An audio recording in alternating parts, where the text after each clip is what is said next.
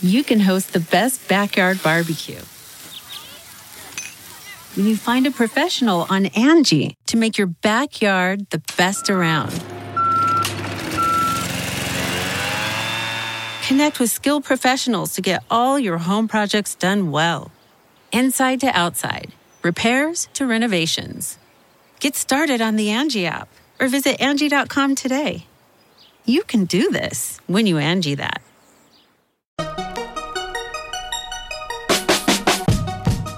Welcome to the Techmeme Ride Home for Wednesday, July 3rd, 2019. I'm Brian McCullough. Today, Tesla sold a lot more Model 3s than anyone expected. More signs of tech manufacturing fleeing China. Uber's new dine in service is kind of brilliant. And have you seen the whole tech world arguing over superhuman? Here's what you missed today in the world of tech.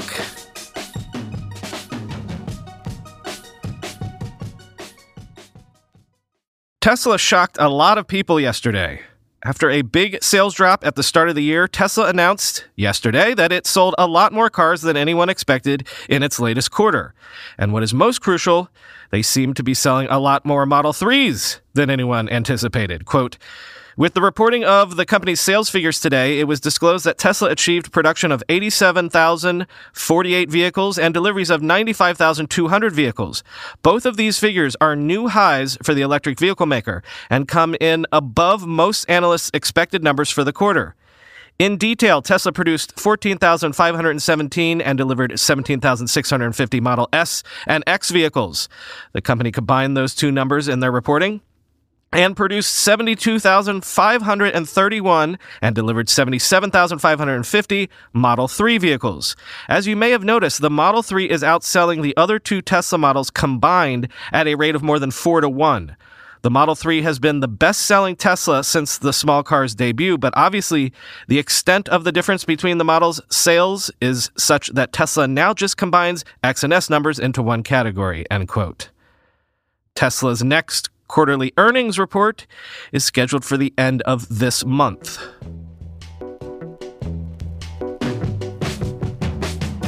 This should probably surprise no one, but sources are telling the Nikkei Asian Review that HP and Dell plan to shift as much as 30% of their respective notebook production out of China. What's more, Microsoft, Google, Amazon, Sony, and Nintendo are all looking at making production shifts of their own. Quote, the industry consensus is to move an average of some 30% of production out of China, depending on how important the U.S. market is. Everyone needs to come up with a plan. A supply chain executive familiar with the plan said. Apple is really the very last and the slowest to start formulating plans while everyone else out there is much more aggressive, end quote.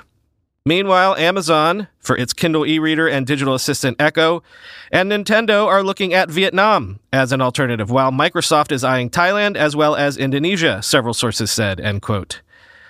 Again, as I wondered aloud here recently, whether the trade war hots up or just blows over, I wonder to what degree we will look back in time some years from now and realize that trade war or no, this was the time when China ceased being the workshop of the world or at least the tech world.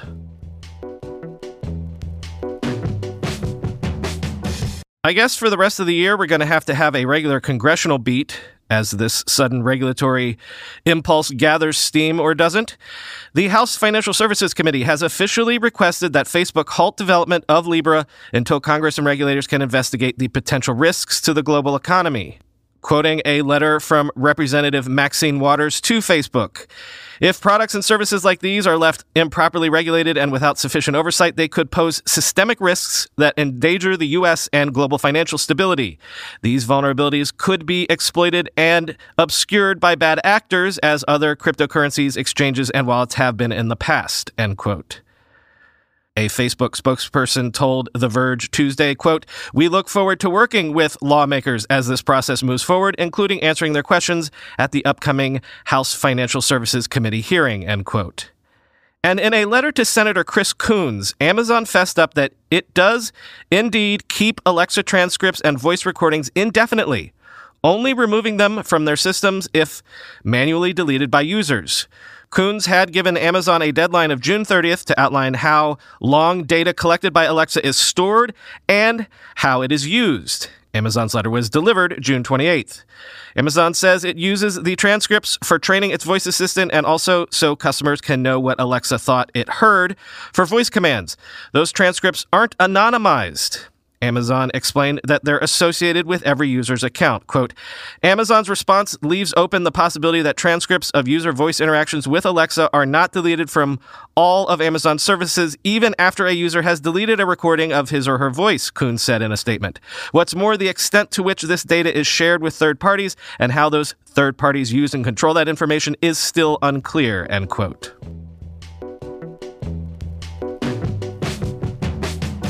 It continues to amaze me the degree to which food is becoming important to Uber. Uber Eats has launched a new service called Dine In, which lets users order food before going to a restaurant and then eat it there. Sort of a mixture of Uber Eats and Open Table. But also, wouldn't you anticipate that you could also order an Uber to take you to the restaurant? It's kind of brilliant, really. Quoting Josh Constine, Adding dine in lets Uber Eats insert itself into more food transactions, expand to restaurants that care about presentation and don't do delivery, and avoid paying drivers while earning low overhead revenue. Uber's dine in option is now available in some cities, including Austin, Dallas, Phoenix, and San Diego, where it could save diners time and fees while helping restaurants fill empty tables and waiters earn tips. But it could also coerce more restaurants to play ball with Uber Eats if their competitors do, we verified there are no delivery or service fees, and restaurants get 100% of tips left in app by users. However, we found some items were silently marked up from restaurants' listed prices in both Uber Eats delivery and dine in options, which could help it make some money directly from these purchases. Dine In appears next to the delivery and pickup options across the top of the Uber Eats app in select cities. You order from the menu and can choose to go eat ASAP or in some cases schedule when you want to arrive and sit down. You'll be shown how long the food will take to prep, distance to the restaurant, your price, and the restaurant's rating. You'll then be notified as the order is prepared and approaches readiness. Then you just deliver yourself to the restaurant and the food is ready to be served as soon as you sit down. You can add a tip in app or on the table, end quote. Again, Constine is saying that this is a way to earn money for Uber without having an actual ride hailed. But again, I don't see why this isn't complimentary. Why wouldn't I also take an Uber to get to the restaurant?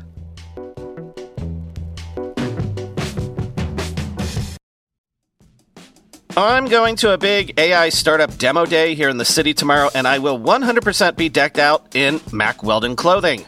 Why? Well, Mack Weldon makes timeless apparel with modern performance fabrics for guys who want to look and feel sharp without sacrificing comfort. Mack Weldon clothes are designed to fit your style and the demands of modern life. They look like regular clothes, but feel like the latest in modern comfort.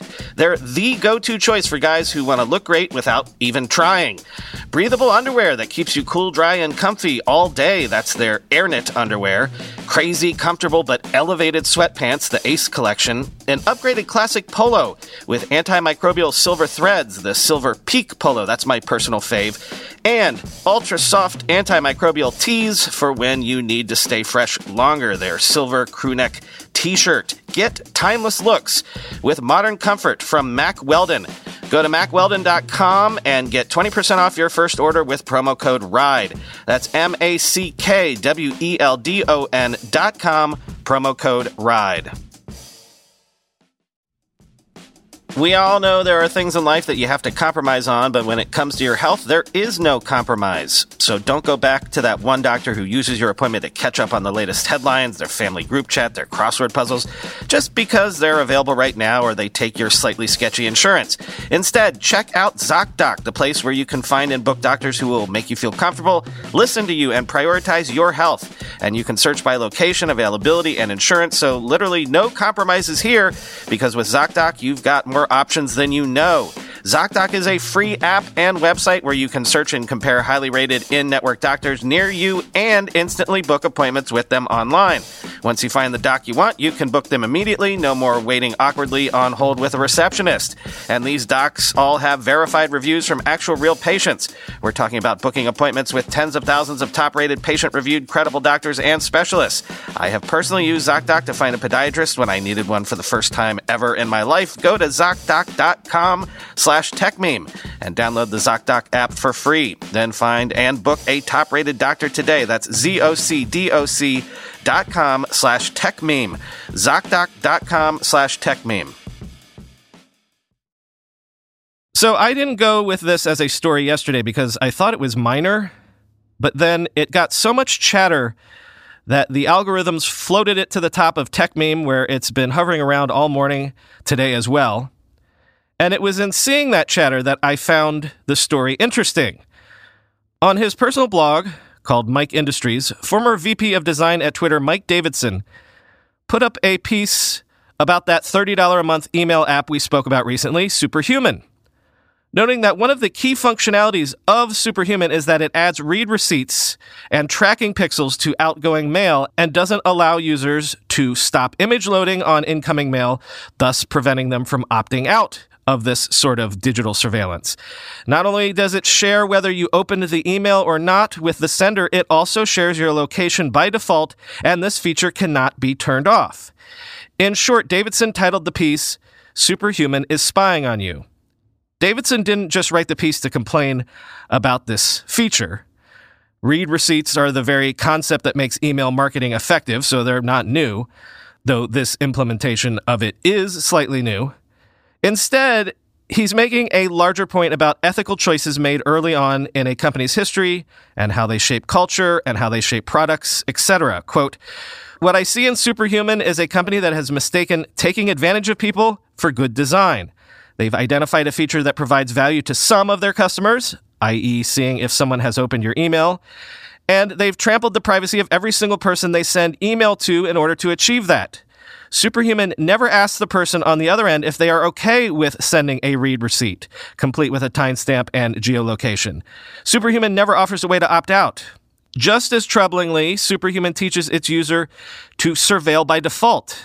I imagine many users sign up for this, see the feature, and say to themselves, cool, read receipts. I guess that's one of the things my $30 a month buys me, end quote. Again, you really should read the piece because it's well thought out and nuanced. All of the chatter that has popped up around this, Davidson actually addresses in the piece. Email clients have done this for years. Yes. Apple does this with iMessage. Yes. MailChimp, SendGrid, all the email marketing firms do this to some degree. And yes, lots of people were like, hey, why wouldn't you want read receipts? Everyone should want them. Sounds like an innovation to make email better. To which Davidson responds, quote, You, the sender, do not get to decide how I, the receiver, respond to you. Not returning your email right away is not passive aggressive, it's often just being busy or prioritizing. Dare Obasanjo said, quote, as an email recipient, I get nothing in return for superhuman tracking if I read the email you sent me. So you're not trading your privacy away for features, you're trading mine, end quote. And Casey Newton snarked, I will never avoid the tracking pixels in your emails. I want you to know that I opened it and I'm not responding. Come at me. End quote. Again, all of the VC and founder types who, as I've said, seem to love Superhuman and swear by it were vociferous and immediate in their defense. Here's Austin Allred. Quote, it's really disappointing to watch everyone turn on startups and declare them the bad guys as soon as they become moderately successful. Really sad how predictable it all is, end quote. But again, read the piece. I don't see that in Davidson's post at all. It really is a thoughtful dissertation on the choices a company makes in a product, and again, the notion of ethical design. Here's the key graph, I think. Quote, it's kind of like if you walked by someone's window at night and you saw them naked. You could do one of two things. A, look away and get out of there, realizing you saw something that person wouldn't want you to see, or B, keep staring because if they really didn't want you to see them, they would have closed their blinds. It's two ways of looking at the world, and Superhuman is not just allowing for option B, but actively causing it to happen, end quote. So I wanted to share the debate around this because I found it fascinating. And it's still going on today. It basically comes down to two camps. One side saying, you shouldn't design products like this anymore. And the other side saying, why can't we design products like this anymore? You hate innovation. Now, I don't want to weigh in on the back and forth entirely, but what I will weigh in on is something that has come up a lot recently. I might even have made this point before on this show. I know that I made this point on the A16Z podcast when I spoke to Chris Dixon, and I know that it came up at the talks I gave recently at Google and PayPal. Basically, how I would come down on the back and forth is this. If you actually care about innovation, you shouldn't want to design products like this anymore. Here's what I mean. I think there's a generational or even a secular shift happening right now in what people expect from products, and thus there should be one in product development. When you're conceiving of a product today, you need to think of a third dimension. You need to think of how it will feel to people. And in this modern era, blame Google, blame Facebook, for all the ways that people don't stop using services like Google and Facebook, people have been conditioned by the past product decisions of companies like that to be more defensive about things like data and privacy and surveillance as a business model. So if you're a product designer today, you don't get to a billion users by creating something that is useful but feels icky. Facebook and Google already made people feel icky, so you don't get to anymore. Sucks, I know, but their past poor choices constrain your own choices developing product going forward. You never want to fight the last war. You never want to design a product the way that the successful products of the previous generation were designed. In fact, and this is the point that I've made in those talks, I think the era of low hanging fruit is over. The era of just turning something on and achieving a billion users is over. I think the lazy business model of, well, we have this many users, so the easiest way to make money is to clear cut and strip mine their data is over. I don't think you succeed in a new generation of product cycles by copying the success of previous generations. You succeed in a new generation by fixing the mistakes and zagging in the opposite direction of what previous generations did. Why can't it work for me? It worked for Facebook. Engagement at all costs, scale at all costs, get away with whatever data aggressiveness you want while you can. People might complain now, but they won't care later once you've hooked them. Why can't I just pull the same levers? Boo hoo, people are too sensitive now.